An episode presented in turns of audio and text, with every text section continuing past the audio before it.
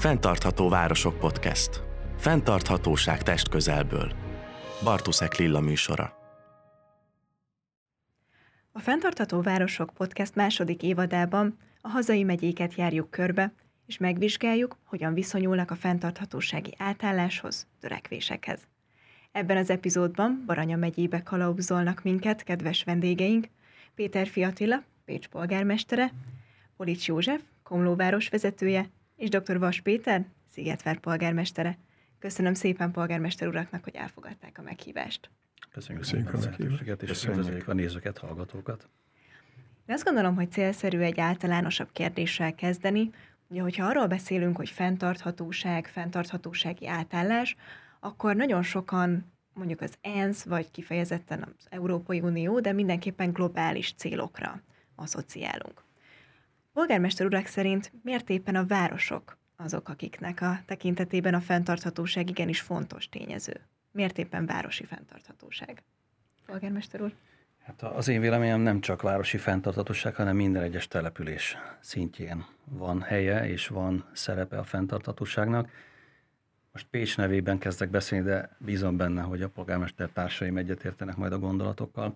Nyilvánvaló, hogy most, hogyha városokról beszélünk, mert városokat képviselünk, akkor azt elmondhatom, hogy a, a fenntarthatóság nem, nem, egy, nem csak egy divatos kifejezés, vagy egy, egy mindennapos kifejezés a szótárunkban, hanem gyakorlatilag létkérdés a településeink tekintetében, rövid, közép és hosszú távon egyaránt. Hiszen arról beszélünk, hogy ma már nem azon kell izgulnunk, hogy az ausztráliai nagy korallzátony tönkre fog menni, bár most éppen jó híreket hallunk, de hogy nem azért kell izgulnunk, hogy több ezer kilométerre tőlünk lévő területek, vagy éppen földrészek milyen áldozatai lesznek a klímaváltozásnak, hanem azért, hogy sején ne legyen óriási jégkár. Azért, hogy Kaposváron ne legyen tomboló vihar, vagy éppen Pécset. Ezek mind olyan események, amik az elmúlt évben bekövetkeztek, és gyakorlatilag ezzel minden egyes település lakosa kell, hogy szembesüljön. Tehát ez nem a távoli jövőben egyszer majd lejátszódó science fiction, hanem sajnos a mindennapjainkat befolyásoló e, tényező. Tehát visszatérve a fenntarthatóságra, Pécs mindenképpen próbál rendszer szinten és rendszerekben gondolkodva az ökológiai, az ökonómia és a társadalmi fenntarthatóság egyében gondolkodni, lépni. Úgyhogy azt gondolom, hogy ez minden egyes település, akár falu, szempontjából nagyon, nagyon fontos kérdés. Ez kétségtelen, ugye ezért is uh, szoktuk például általában élhető települések, fenntartató városok uh, szlogánnal megjelentetni a tartalmainkat, hiszen így, ahogy polgármester úr mondja, úgy a települések, mint a városok hatalmas szerepet játszhatnak a fenntartatósági átállásban.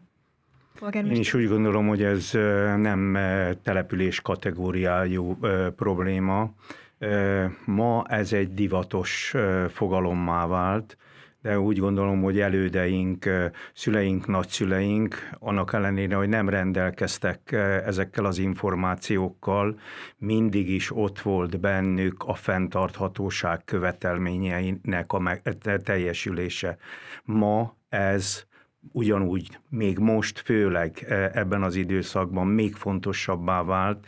Azt mondom, hogy otthon kell kezdeni a családban a fenntarthatóság e, követelményeit e, megfogalmazni, és onnan kell, mint mindent kiterjeszteni a kisebb településtől a nagy településig, mert a települések között is különböző fenntarthatósági kérdéseket lehet megfogalmazni, de ha én Komló városáról beszélek, amely hét dombra épült, mint Róma, ott is elmondhatom, hogy a hét dombon különböző fenntarthatósági követelményeket és feladatokat kell eh, megvalósítani, és ez úgy gondolom, hogy most a mi felelősségünk, hogy ez megfelelő szinten eh, ebben az elkényelmesedett eh, világunkban eljusson minden emberhez. Így van, és mindjárt ki is térünk majd ezekre a kihívásokra, feladatokra, amikre utalt polgármester úr, de akkor még először Megmondom őszintén, maximális egyetértek az előttem szóló két polgármesterre, mert meggyőződésem szerint csak akkor lehet országos szinten nyilatkozni a fenntarthatóságról, hogyha a települések tulajdonképpen elvégzik a feladataikat, ebből lesz egy megyei szintű elképzelés, a megyei szintű után lesz egy országos szintű elképzelés, és akkor majd a megfelelő szinten minket úgy tudnak képviselni különböző platformokon, országok között egyeztetésen, hogyha kristálytisztán tudják, hogy Magyarországon ezen belül Baranyának, ezen belül Sziget várnak, vagy Urambocsák, Komlónak, Pécsnek mik a legégető problémái, és ezt alá is támasztják mind adatokkal, mind kutatási eredményekkel, mind pedig a saját életükkel, és én azt gondolom, hogy akkor válunk igazából szavahihetővé, hogyha mindezt alá is tudjuk támasztani, és mindezt el tudjuk, meg be tudjuk mutatni azokkal, akik majd döntenek arról, hol milyen milyen formába fognak beleavatkozni a mi életünkbe, amit mi kérünk. És hát, hogyha már az égető kérdésekre reflektált polgármester úr, akkor Baranya számára melyek ezek az égető kérdések megyei szinten? Hát azt gondolom, egyrészt tipikusan, tehát a megyei, például a hazai megyék között nyilván vannak eltérő kihívások, akár a földrajzi adottságok okán, akár a, a település szerkezetek okán, de vannak nyilván hasonló problémák, amik nem egyszerűen megyei szint, hanem országos jellemzőek. Nyilván Baranyában a saját földrajzából kifolyólag, ahol vannak mezőgazdasági területek, de van ugye tehát például ott egy mecsek, érezhető az asszály sújtása egész konkrétan, de azok az országos problémák, amik, amik a fenntartóság egyében nincsenek még országszinten kezelve, ezek tipikusan minden megyében jelen vannak. A fenntarthatóság szempontjából igaz, beszélhetünk gazdasági, társadalmi, környezeti, környezetvédelmi, vagy ma divatosan a zöld klíma, klímakérdésekről. Ahogy polgármester úr mondta, hát azért Baranya megyében 301 település van, ha jól emlékszem pontosan, és a mecsek az mindenképpen egy választóvonal, a mi szempontunk a mecsek északi oldala egy más, teljesen más gazdasági, ezáltal társadalmi és környezeti problémákkal küzdik a korábbi egy lábra épülő nehéz ipara miatt, és ez minden, mindenre kihat, de teljesen más a helyzet a, a déli részen, az ormánsági eh, területeken, eh, mindenféle eh, szempontból, ha gazdasági, társadalmi, környezeti szempontokat nézem, nagyon fontos a mi szempontunkból Pécsnek, a megyei jogú városnak a húzó szerepe, ami meghatározó, nagyon nagy hatással van a gazdasági kérdésekre Pécs vonatkozása, a közlekedési lehetőségek, ezek legyenek vonalas létesítmények, vagy Mohácson keresztül a vízi, vízi létesítmények. Nem mindegy, hogy mondjuk Pécs környezeti szempontból milyen anyagokat használ, ha most a biomasszát nézzük, mert ez megvan Komlón is, hála Isten is megvan Pécsen is. Ez teljesen kihat a teljes gazdaságra, legyen az mezőgazdaság, vagy bármi, teljesen másképp kell kezdenünk itt a klímaváltozás kapcsán a vízgazdálkodási kérdéseket. Komló a hét dom mellett három völgybe települt település részből is áll, ahol a, a ma nagyon divatos villám árvizek miatt egy teljesen új problematikával kell megküzdenünk, ami az elkövetkezendő időszaknak megint egy hatalmas feladata lesz, és mi, aki a foszilis energiára épültünk, és attól lettünk híresek. Ha a környezetvédelmi zöld területeket nézem, én büszke vagyok arra, hogy Komló városában azért dübör, dübörögnek a napelem projektek. Hát kétségtelen, hogy a napenergia az egyik legmeghatározóbb lesz, az azt gondolom, hogy a fenntartatósági átállásban, és már most is az. Úgyhogy erre mindenképpen visszatérünk majd a következő percekben. Polgármester Az idei évén azt gondolom, hogy olyan dolgokra irányította rá a figyelmét a megye, megyének megyei szinten, amely eddig nem volt jellemző. Tehát olyan katasztrofális vízhiány jelentkezett, amely ezért ebben a megyében mezőgazdasággal és állattartással is foglalkoznak, igen sokan és igen nagy mennyiségben, már az országhoz viszonyítva, és én úgy gondolom, hogy, hogy a vízgazdálkodást is át kell értékelni a megfelelő szakembereknek. Nem nekünk polgármester, nekünk végre kell hajtani, és jelezni kell a problémát, és mind a szakembereknek kell megoldani, és meg kell mutatni azt az utat, amely alapján elérhetjük azt, hogy még egyszer még egyszer ilyen vízhiány ne legyen, illetve azt is tudjuk a, a vízes szakemberektől, hogy sajnálatos módon egyre mélyebb rétegekbe kell lemenni a megfelelő minőségi ivóvízért, tehát elengedhetetlen, és nagyon, nagyon fontos, hogy, hogy ezekre folyamatosan költse majd nem, sokára, nem csak az önkormányzat, hanem nem sokára ugye az államát veszi a, a vízgazdálkodást az önkormányzatoktól, akkor hogy a, megfelelő, legalapvetőbb élelmiszert, a vizet tudjuk biztosítani. És innentől kezdve én azt gondolom, hogy ma már nem az a fő probléma, hogy, hogy hogyan kell a csapadékvizet elvezetni, az is egy probléma, de az, hogy ezt a csapadékvizet úgy tudjuk tárolni abban az időszakban, amikor vízhiány fog lenni ebben a maranyában, amiben most az idén igencsak volt példa, akkor ezeket a víztárolókat megfelelő módon tudjuk alkalmazni. Ehhez természetesen szakemberek kellnek, természetesen olyanok, akik ehhez értenek, és én azt gondolom, hogy, hogy ez csak egy vízkérdés volt, akkor beszélhetnénk a, a, a, ott egy éppen az árvíz kérdésére, részéről, hogy hogyan lehet, ahogy mondta a kollégám, hogy Komlónál ugye van három völgy is, és ott meg azzal a problémával kell küzdeni. Most nem akar nálunk küzdeni, terület, Almás keresztül is egyéb más falvaknál, meg az ilyen lezuduló árvizeknél az utakat elönti a sár, mert ott meg a, az árok nem megfelelő minőségű mennyiségben tudja elvezetni ezt a vizet. Tehát tény és való, hogy ahány település, és nem kevés település van ebben a megyében, hogy Komló polgármester úr mondta Polis Jóska, hogy 301, mindegyiknek más és más a problémája még a vízzel kapcsolatban is. Én azt gondolom, hogy ha ez egy tervszerű, tervszerű feladat megoldás lesz majd időben ebben az országban, akkor valószínű mindenkinek meg lehet oldani ugye a problémáját, hogy az az ő kis település, vagy a nagyobb települése az élhetőbb legyen. És hát ugye, hogyha már az imént a megújuló energia ö, került szóba, ugye Pécs városa ö, a hazai megyei jogú városok közül az első, aki teljes egészében megújuló energiahordozókra állt, tehát a távfűtés tekintetében. Milyen tapasztalatok érkeztek polgármester úrék felé ezen tekintetben? Hát ugye ebben a kérdésben egyrészt annak az erőműnek voltam a vezérigazgatója, aki aki annak idején ezt a megoldást igyekezett eh, preferálni. De visszaugrok a kérdés elejére. Én azt eh, gondolom, hogy Pécs városa, most itt a megyei városokra gondolok, ebben a mezőnyben 2000-ben szerintem 20 évvel előzte meg a korát, egész konkrétan azzal, hogy 2000-ben az akkori városvezetés úgy döntött, hogy a, a helyi távfőszolgáltató cégbe beengedi a hőtermelőt tulajdonosként. Tehát a város és a hőtermelő a mai napig a közös tulajdonosa a távfűszolgáltató cégnek.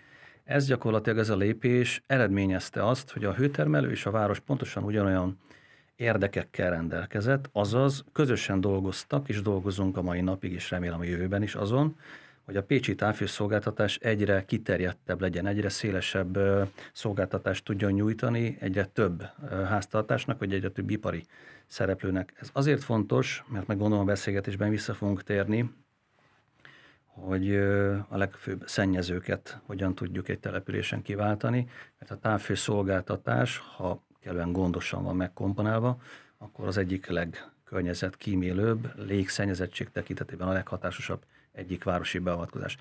Tehát annak idén a város úgy döntött, hogy létrehozza ezt a közös tulajdont, és ezt követően 2008-ban az erőmű és a város, a város nevében a helyi távfőszolgáltató 22 évre kötött egy együttműködési szerződést, és ez volt az alapja annak, hogy Pécsett az erőmű először egy fatüzelésű erőművi blokk létesítéssel, aztán pedig egy szalmatüzelésű erőművi blokk létesítése gyakorlatilag azt produkálja, hogy a mai pécsi távhő igények 99%-a tisztán megújuló forrásból származik. Tehát 1% földgáz felhasználás maradt.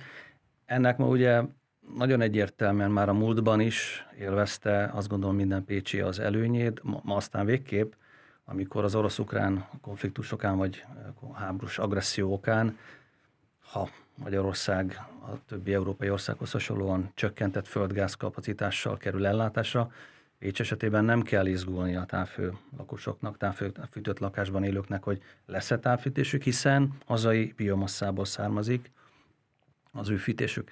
Tehát egyrészt ökológiai értelemben nyilván az erőmű akkori vezetőjeként figyeltünk arra, hogy fenntartható forrásokból származzanak az alapanyagok. Ökonómiai értelemben arról beszélünk, hogy a távhő ár 2011 óta be van fagyva, tehát ökonómiai értelemben nem emelkedett. A társadalmi ö, fenntarthatóság egyében pedig bárki, aki a távfűszolgáltatásra úgymond rá kíván csatlakozni, az ő lehetősége adott. Tehát azt gondolom, hogy ez egy országos ö, példaértékű összefogás, és kvázi nevezzük így projekt sorozatnak, a, ami kapcsán épp nemrég Pontosan azért, mert időközben polgármester lettem, tehát átültem a ló egyik oldaláról a másik oldalára. Nyilván nem szeretném dicsérni a saját akkori produkciót. Éppen ezért a Regionális Energiakutatási Központ igazgatóját kérték meg a újságíró kollégáim, hogy lehetőség szerint teljesen semleges módon írja le, hogy mit lát messziről Budapestről, hogy látja a Pécsi távfőszolgáltatást, és ő egy elemző cikkben gyakorlatilag nagyon előnyös nagyon előnyösen mutatta be ezt. Én is csak ezt tudom elmondani, de a, az ember saját vállának a, a veregetése az nem hasznos és nem, nem divatos. Éppen ezért összefoglaló jelleggel azt tudom mondani, hogy, hogy bármelyik más város számára példaként javaslom a Pécsi távfőszolgáltatás, a megújuló alapú Pécsi távfőszolgáltatás kialakítását, fejlesztését áttekinteni, mert azt gondolom, hogy jelenleg is modellértékű. Kétségtelenül így van, és én azt gondolom, hogy hogyha már modellekről, példákról beszélgetünk, akkor önmagában azt a kérdést is meg kell vizsgálni, hogy hogyan zajlik egy város fejlesztésének a folyamata. Ugye például éppen Komló tavaly decemberben egy kérdőéves kutatással indította el a város 2027-ig tartó fejlesztési stratégiájának az elkészítési folyamatát. Hol tart most a folyamat, polgármester úr? Igen, hála Isten, Komlóvárosa bekerült abba a 61 településbe, városba, amely a fenntartható város kategóriába lett sorolva, és ezáltal a megyei keretből közel 5,2 milliárd címzett, célzott támogatás lett megítélve, de ezekhez a forrásokhoz való hozzájutásnak a feltétele, hogy a fenntartató városfejlesztési stratégia rendelkezésre álljon. Itt erre vonatkozóan az elmúlt időszakban már több-több határidő került megfogalmazásra és módosításra. Mi mindjárt, ahogy szoktuk minden területen, itt is elkezdtük a legkorábbi időpontban ennek a stratégiának az elkészítését, de ezt rengeteg eh, előkészítő eh, munka, eh, helyzetértékelések, elemzések előzték meg, és ebben nagyon fontos szerepet szántunk mindig is az elmúlt években a lakosság, a civil szervezetek, a gazdasági társaságok véleményére. Így volt ez, amikor tavaly decemberben, hát itt a Covid járvány, meg az egyéb problémák problémák azért eh, erre is eh, kihatottak. Eh, elindult, elindítottunk egy ilyen kérdőíves programot, amelyre hát a szakembereknek a véleményére tudok hagyatkozni, amikor a visszaérkező számokról tájékoztattak, mert én úgy megmondom őszintén egy picit el voltam keseredve a, éppen a 400 alatti visszaérkező válaszra, de arról tájékoztattak, tájékoztattak, hogy e, nyugodjak e, meg, ez egy e, átlagos szám, és nagyon sok ember kifejtette a véleményét, teljesen mindegy, hogy melyik szereplője a komlói életnek, teljesen mindegy, hogy a gazdasági társasághoz kapcsolódott intézményhez, magán, magánszemélyekhez, és ebből rengeteg olyan információhoz jutottunk mi is, mint városvezetők, illetve a stratégiai készítő gazdasági társaság. És ez alapján állt össze a komlói fenntartható városfejlesztési stratégia, amely bízunk benne, hogy a mostani nehéz időszak, amely azért ezt a fix forrást rettenetesen elinflálja, marad annyi annyi lehetőség benne, hogy 27-ig nagyon sok mindent meg fogunk tudni valósítani az élhetőbb komlói európai város kialakítása érdekében.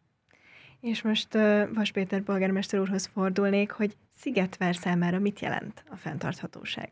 2018-ban volt egy KEO pályázat, amelyet a város megpályázott, és meg is nyert, ez egy közel 20 milliós pályázat volt, és mivel Szigetvár elkötelezett a, a klíma tudatos városfejlesztés terén, ezért ezért tulajdonképpen a civil szervezeteket, az önkormányzati dolgozókat, különböző műszakosztályt, a, a, a magánembereket is bevontuk abba a munkába, ugyanúgy, mint Komló, és 2020-ban a Szigetvári Testület el is fogadta ezt a klímatudatos városfejlesztési stratégiát, amely nagyon széles körül, tehát minden részére kiterjed a, a, az életünknek, ez a kerékpárúttól, a, az, autó, az elektromos autócseréken, a megfelelő épület klimatizálásokon keresztül, illetve az ilyen energetikai beruházásokon át, egészen a magánházaknak a, az energiaberuházásos pályázatokon keresztül minden részére az életünknek és az a cél tulajdonképpen, hogy 2050-re legyen egy olyan szigetvári város, ahol, ha szabad azt mondani, ez az, ez az energia felhasználás és előlátás egy nullát eredményez, azaz, azaz sikerül addigra napelem, napkollektor és geotermikus energiával, illetve van egy olyan kincsünk, amit, amit gyógyvíznek hívnak, és ennek is az elfolyó hőjét is bizonyos szempontból kinyerjük, hiszen ebben fűtjük a, a, a gyógyfürdő, vagy a a sportcsarnokunkat, ebben fűtjük a, a kulturális központunkat, a Vigadót, illetve tulajdonképpen az önkormányzatnak az épületét, valamint melegvíz szolgáltatást végzünk a, a Szent István lakótelepen is. Régebben egyébként a Szent István lakótelepen ezzel is fűtöttek, de az, azóta át, átálltak földgázra, mert nem volt annyi, úgy szokták mondani, hogy hulladékhő, amelyel ezt tulajdonképpen tudták volna biztosítani, így csak a melegvízszolgáltatás maradt már meg. Tehát tulajdonképpen ellentétben mi Pécsel, mi függünk azért a, a, ettől a gáztól, a drágulástól is, meg mindentől félünk, de hát majd meglátjuk, hogy ez mit fog eredményezni de úgy gondoljuk, hogy ha azt a bizonyos tervet végre tudnánk hajtani, amit egyet szeretnék azért leszögezni, az természetesen ennek alapvető feltétel az, hogy rendelkezésre álljanak források. Ezek a források, az teljesen mindegy, szoktuk volt mondani, hogy ez Európai Uniós vagy állami forrás legyen, de egy biztos, hogy mivel Szigetvár három ház településát halmozott általános helyzetű, tehát a saját erő van, de értelemszerűen az ekkora beruházásokra nincs, tehát ezeket pályázatokból kell, hogy hogy megvalósítsuk ahhoz, hogy ez azt a bizonyos tervet, amit mondtam, 2050-re elérjük. És hát ugye, ahogy a polgármester úr által felsorolt területek listájából is látszik, a települési fenntarthatóság is egy nagyon széles körű terület, ugyanúgy, mint maga a fenntarthatóság általában.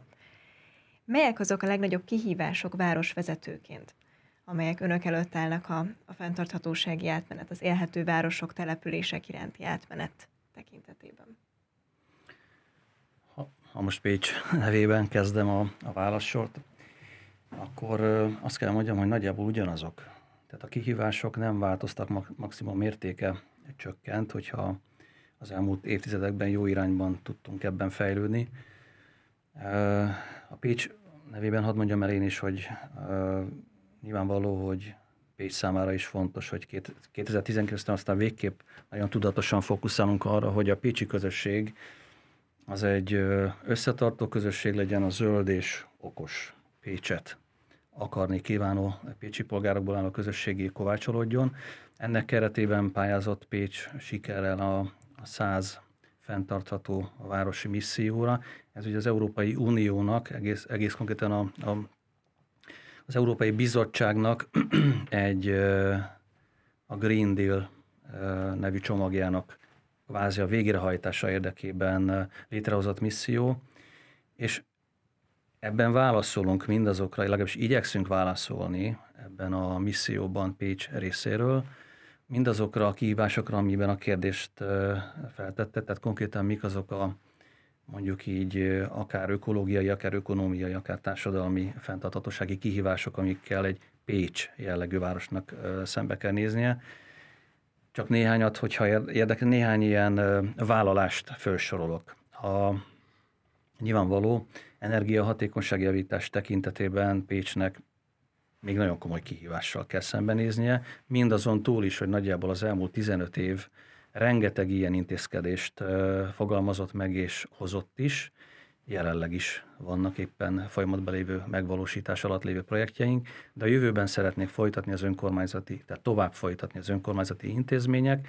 A Pécsi Tudományegyetem energiahatékonyságjavítási programját szintén szeretnénk támogatni, és a lakosok, tehát a pécsi polgárok saját lakásainak, épületeinek energiahatékonysági javítását is, hiszen ahogy manapság elég gyakran halljuk, az a legkörnyezetkímélőbb energia, amit nem is használunk el. Ez tehát, hogy meg se kell termelni, tehát ennél, hogy mondjam, zöldebb nem lesz. Tehát ezért igyekszünk erre fókuszálni. Tehát olyan vállalásokat tettünk, hogy mi ezt a programot nagyon masszívan szeretnénk folytatni. A, szeretnénk egy egységes pla- városi platformot létrehozni, amin keresztül a környezetvédelmi monitoringot egységesen tudjuk megvalósítani, mert ez ma még nem létezik.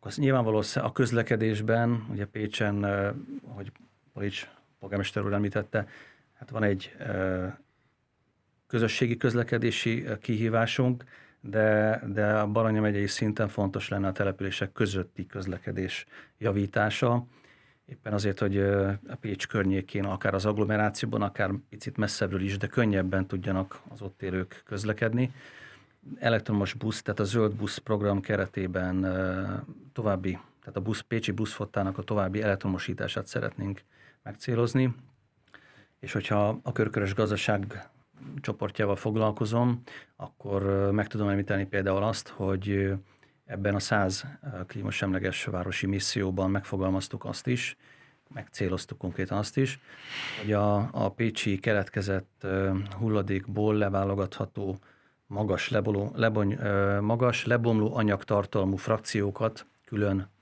kiválogatjuk, ezeket külön kezeljük, és egy ettől független projekt keretében megpróbáljuk elgázosítani az így kinyert anyagot, és nyilván az elgázosítás során keletkező gázt pedig energetikai célból megújuló alapon hasznosítani, tehát akár villamosenergia, akár hőtermelés céljából, de szeretnénk még a közvilágítás fejlesztésében is további forrásokat allokálni, mert maradt bőven, feladtunk ezen a területen is, és most nem folytatom, tehát a, a százvárosos projektünk önmagában azt gondolom, hogy önmagában is egy akkora lépés, és itt most ugye direkt hozzáférésű uniós, tehát brüsszeli források felhasználásáról beszélünk, amely Pécs esetében el tudja hozni azt az eredményt, hogy a 2010-es Európai Kulturális Fővárosi cím után Pécs a százváros egyikeként ismét talán fel tud kerülni az európai térképre. És hát ugye a száz város közül további két magyar város került még be a kezdeményezésbe, illetve a misszióba, ugye Budapest, illetve Miskolc. Mennyire szoros ezzel kapcsolatban az együttműködés a városok között? Én azt gondolom, hogy amennyire lehetséges. Egész konkrétan a legritkább esetben is két hetente, de inkább heti gyakorisággal mindhárom település erre megbízott szakemberei értekeznek. Egész konkrétan arra készülünk, hogy ez a százváros misszió, ez egy csomó lépésből és egy csomó várt eredménnyel kecsegtet bennünket, de nagyon sok lépés, közös lépésen keresztül vezet oda az út, hogy effektív projekteket tudjunk letenni a bizottság asztalára, aki ez, ezeket a projekteket utána megvalósításra érdemesnek tartsa. Ehhez Minden egyes, tehát Miskolcnak, Budapestnek és Pécsnek is létre kell hozni egy helyi olyan platformot, egy irányító koordináló testületet, aki gyakorlatilag az egyes települések nevében megfogalmazza és koordinálja azokat a lépéseket, amelyek végül majd projektekhez vezetnek. Tehát akik Pécset is, a, az önkormányzatot, az egyetemet, mint egyik legnagyobb foglalkoztatót, civil szervezeteket, privát kézben lévő szervezeteket, tehát vállalatokat, és pécsi polgárokat integrál, az ő integrációk révén próbál, próbálja meg azt a folyamatot jól, helyesen, szakmailag is helyesen irányítani, amiből remélhetőleg tényleg uniós szinten érdekes projekteket tudunk föl ajánlani. Ehhez tehát a platformot kell létrehoznunk legelőször, utána egy akciótervet kell leraknunk, és most nem megyek végig a szokásos akcióterv felsoroláson, hogy honnan indulunk és hova kell eljutnunk. Az akcióterv után pedig egy úgynevezett beruházási tervet kell elkészítenünk, és ha ez mind megvan, akkor fog összeállni az a csomag, ami gyakorlatilag egy társadalmi szerződés csomagot fog jelenteni, amelyet a pécsi említett szervezetek, tehát civilek, cégek, egyetem, az önkormányzat és privát vállalatok, másik oldal az önkormányzat, harmadészt a bizottság köt meg egymással. Ez nem egy jogi értelemben kötő megállapodás, azonban egyértelműen együttműködést leíró és együttműködést keretekbe foglaló konkrét megállapodásról beszélünk. Tehát nagyjából ez az a sorrend, amin mind a három településnek végig kell menni, ebben folyamatosan egymással koordinálunk, de van egy lehetőség, egy gyorsítópálya is, egész konkrétan van a száz város közül 30 város, meg nem nevezett 30 város, az majd ki fog a versenyben derülni, 30 várost még ezen belül is szívesen kijelölne az Unió, illetve konkrétan a bizottság, olyan 30 várost, akik rövid határidőn belül nagyon konkrét projekteket képesek, tehát konkrét projekteket, gyorsan megvalósított projekteket képesek pilot jelleggel felajánlani, vagy fölmutatni. Ezekre másfél, egy vagy fél millió eurós ilyen gyors támogatási csomagokat tud megállapítani a bizottság. Itt ennek egy fontos hogy mondjam, jellemzője, hogy az önkormányzat mellett legalább egy helyi entitással együtt kell úgymond jelentkeznie a városnak, az egyes településeknek.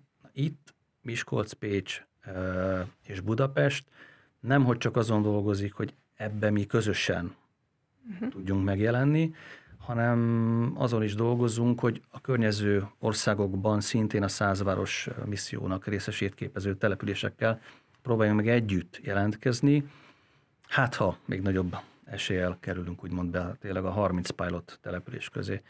Úgyhogy a kérdésére visszatérve nagyon szoros az együttműködés, és a reményünk szerint ez így is fog folytatódni.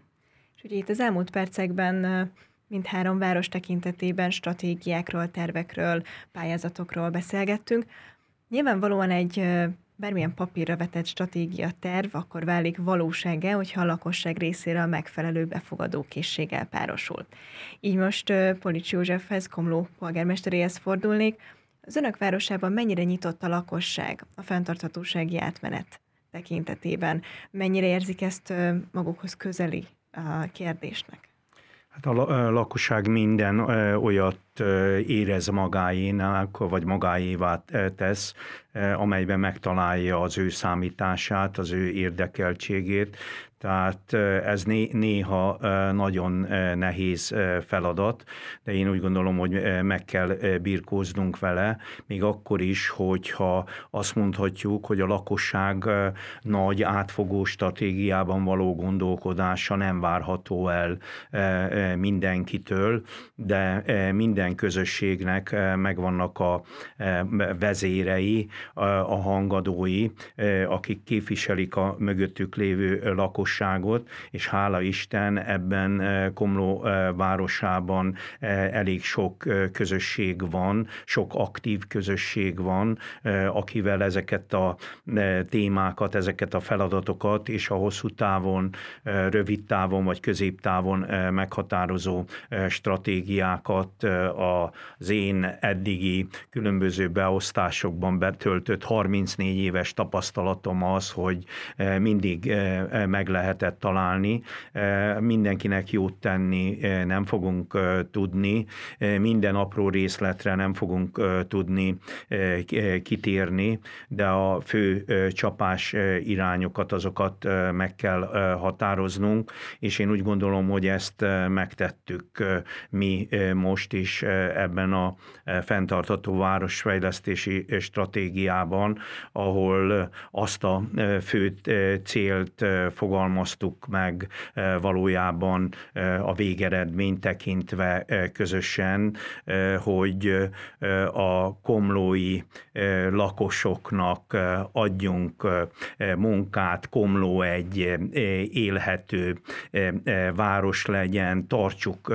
tiszteletben azokat az értékeket, amelyeket az elmúlt időszakban fölhalmoztunk, és a fenntarthatóság szempontjából, ami már elhangzott, mind a gazdasági, mind a társadalmi, mind a környezeti téren egy hosszú távú fenntarthatóságot biztosítsunk, és ennek érdekében azt mondom, hogy a stratégia az valójában egy ilyen, a te, már az helyzetelemzések után is ezek kerültek előtérbe egy ilyen öt stratégiai pontot határoztunk meg, ami megjelenik a fenntartható városfejlesztési stratégiánkban is, amit szeretnénk is megvalósítani a rendelkezésre álló forrásból, és reményeink szerint még ezeket a forrásokat az elkövetkezendő időszakban ki is fogjuk tudni egészíteni. Nem tudom, ezekről most beszéljek később, vagy... Egészen nyugodtan azt gondolom, hogy mindenképpen érdekes, hogyha erről ha, még többet is hallhatnak a hallgatók. Ha ha sorrendbe megyünk, akkor azt mondom, hogy egy prosperáló város szeretnénk, egy még jobban zöldülő várost, egy digitális várost, egy lakosság megtartó települést, és egy bővülő szolgáltatásokban megjelenő komlói város a cél. Ha ezeken úgy egyenként végig megyünk, ha azt mondom, hogy prosperáló város, azért mi ebben Pécsel közösen szenvedtünk az elmúlt időszakban, hisz nálunk egy a nehéziparra épülő, egy lábon álló eh, gazdaság volt, ami hogy a sámlét úgy rendesen kihúzták a lábunk alól, és összedőlt, azt mondom, hogy komló, és mondhatom, hogy az egész megyére erre nagyon nagy negatív hatása volt, és ez a negatív hatás még a mai napig is érvényesül. Komlón zárták be az utolsó bányát 22 évvel ezelőtt.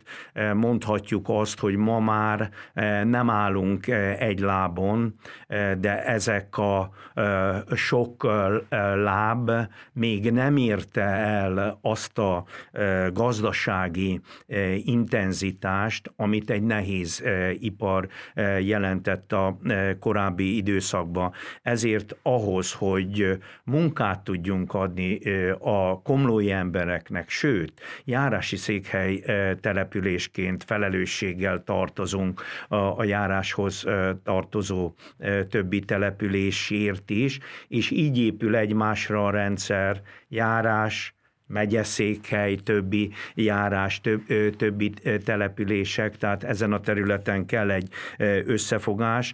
Ahogy, ahhoz, hogy prosperálóbb legyen a város, a Jóisten adott nekünk egy csodálatos természeti környezetet Komlón, de ez a gazdaság élénkítés szempontjából ez a csodálatos domborzati viszony, ez éppen nem egy e, előnyt jelentő szituáció, de azok a területek, amelyek szó, szóba jönnek arra, hogy foglalkoztatást teremtsenek a gazdasági társaságok, nekünk ott az a feladatunk, hogy előközművesítéssel ipari területeket alakítsunk ki.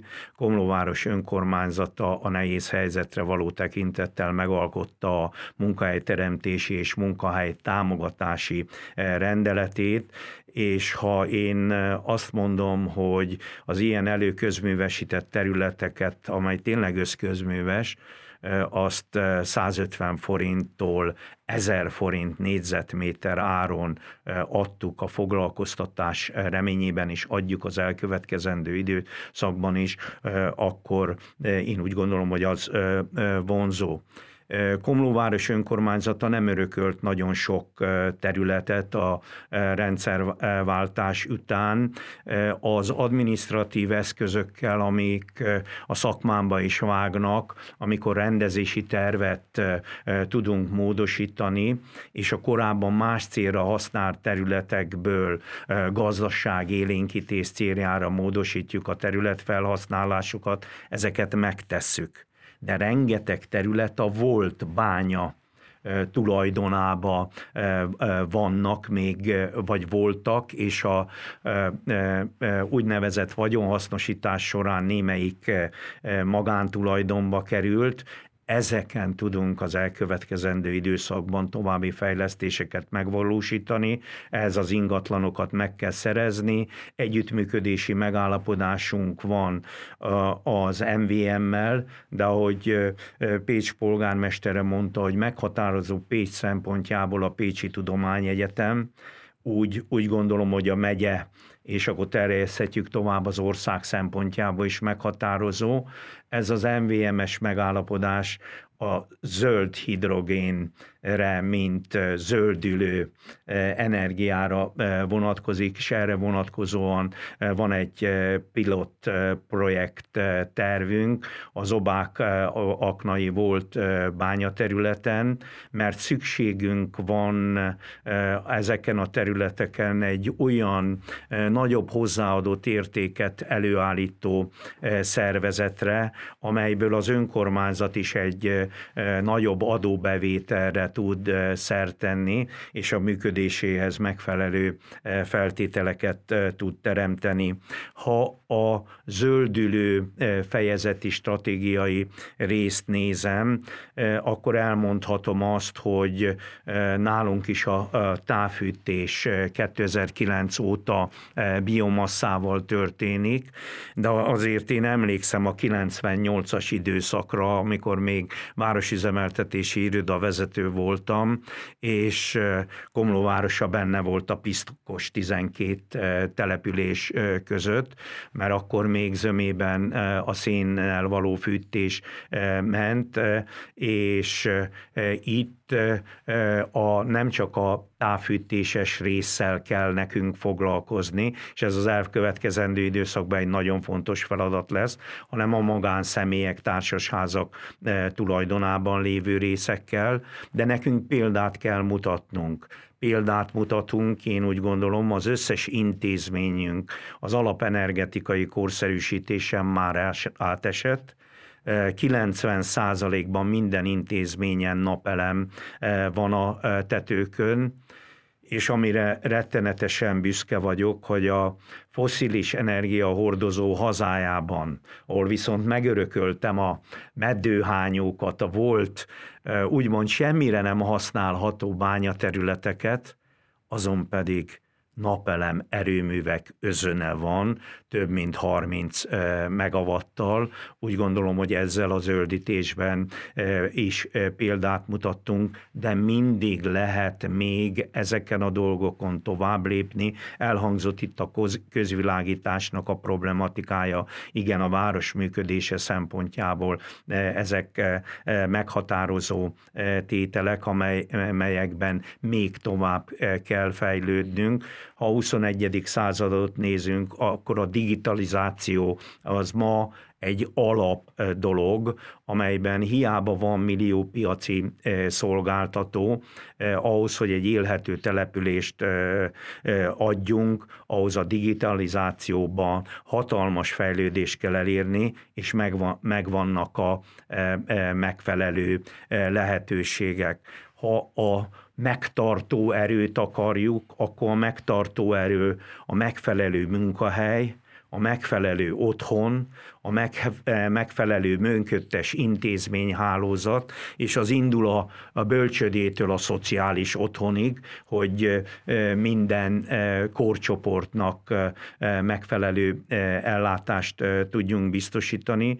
Itt a stratégiába szinte minden területre megfogalmaztunk, tehát minden ilyen részt, célra megfogalmaztunk feladatokat, legyen az óvoda bővítéstől kezdve a, a fiatalok számára megfelelő mozgástér, szórakozási lehetőségeknek a biztosítása, amelyekben már elértünk bizonyos eredményeket, de még rengeteg feladatunk van ezen a területen is, és ha a szolgáltatásokat veszem, itt szóba került már a víztől eh, kezdve a, a, a távhőn át, de a szolgáltatás az egy eh, gyűjtőfogalom. Ha a tömegközlekedést nézem, a hét dombra épült városban meghatározó a tömegközlekedés. A munkahelyre eljutás a helyi közlekedésben, a székhely településre eljutás a helyközi közlekedésben, és itt már összekapcsolódunk a zöldítéssel, hogyha itt áttérünk elektromos buszra, zöld hidrogénnel működtetett buszra, amit ott állítunk elő, akkor ebből egy e, csodálatos feladat e, alakul ki, és mi ezzel a feladattal szeretnénk az elkövetkezendő időszakban megbírkozni. Egészen biztosan azt, azt gondolom, hogy Komló kifejezetten a fenntartatóság útjára lép majd ezáltal, és nagyon örülök, hogy polgármester úr említette az ifjúság megtartás kérdését. Ezzel a kérdéssel fordulnék most Szigetvár fiatalsága tekintetében polgármester úrhoz. Ugye nagyon sok város panaszkodik arról, vagy nagyon sok város esetében merül fel a kérdés, hogy a fiatalok egy bizonyos életkor után máshol folytatják akár tanulmányaikat, akár máshol vállalnak munkát. Ön hogy látja, mennyire releváns probléma ez Szigetvár tekintetében, és milyen megoldások lehetnek a kérdésre? Mielőtt a kérdésére válaszolnak, hagyd mondjak egy olyan dolgot, ami szerintem minket szigetvérek mindenféleképpen izgat és nyom, mégpedig két dolog, a, ami a közlekedést illeti. A, az M60-as meg nem épülésével, illetve a Kaposvár, Szigetvár kétszer kétsávos út összekötő meg nem épülésével tulajdonképpen egy, egy icipicit, ha finoman fogalmazom, azt kell, hogy mondjam, hogy háttérbe vagyunk szorítva, ha pedig drasztikusan akarok fogalmazni, akkor azt kell, hogy mondjam, hogy Szent Lőrincnél mindenki visszafordul, aki befektető, és nem jön el Szigetvárni, mert egyszerűen nem lehet megközelíteni. Ezek sajnos a mai világban már alapok. És én nem tudom a többi településhez az ő, ő kompetenciákról nyilatkozni. Szigetvárnak a lakosság száma fogy. Természetesen vannak különböző pályázatok, otthon, édes otthon, 30 év alatti diplomával rendelkező fiatalokat, komplet berendezett lakást adunk nekik, és hogy maradjanak ott, de maga a hangulat, és maga, hogyha a, a város nem nyújt annyi élményt, mint amennyit, amennyire ők vágynak, és ehhez megmondom, mi tartozik hozzá.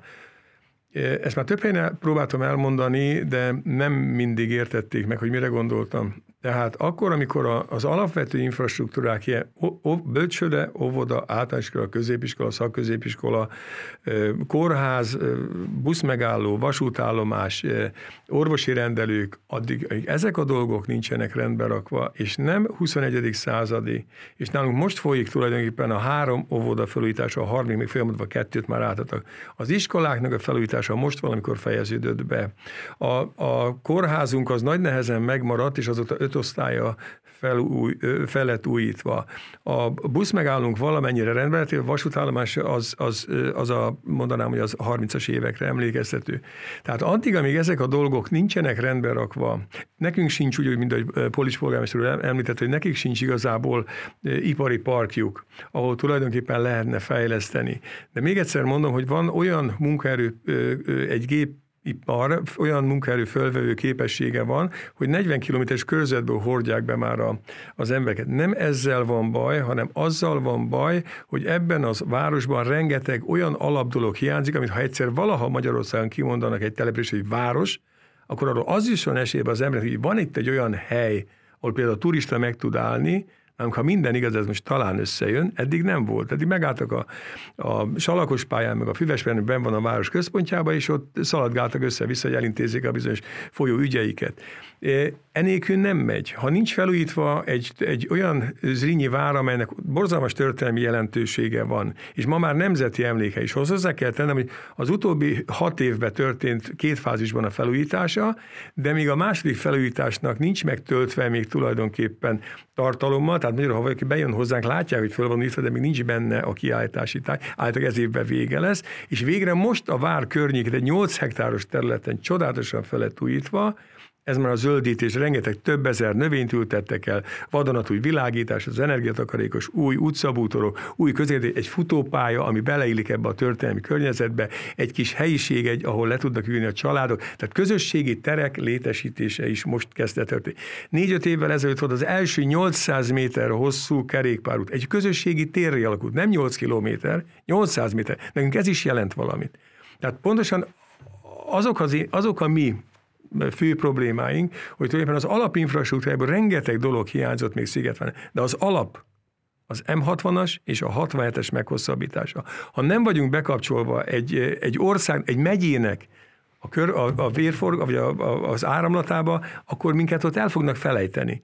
Hiába ott ment ki Zrínyi Miklós, annak ellenére Tényleg csak az elvakult történészek fognak odajönni hozzánk, és azok fognak minket látogatni, hiába van gyógyvízünk, hiába van, ha nincs meg felette megfelelő infrastruktúra.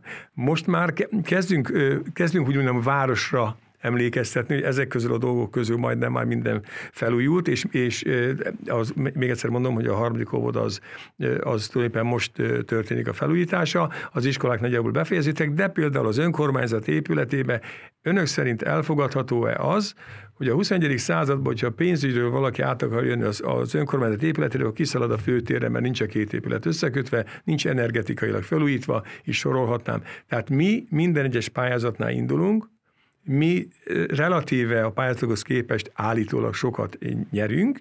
Én azt gondolom, hogy sose azzal foglalkozom, amivel nyerünk, hanem azzal, amit nem. Én szerintem rengeteget nem nyerünk meg. És ezeket a, ezeket a dolgok mellett nem szabad elmenni akkor, amikor egy élhető városról beszélünk.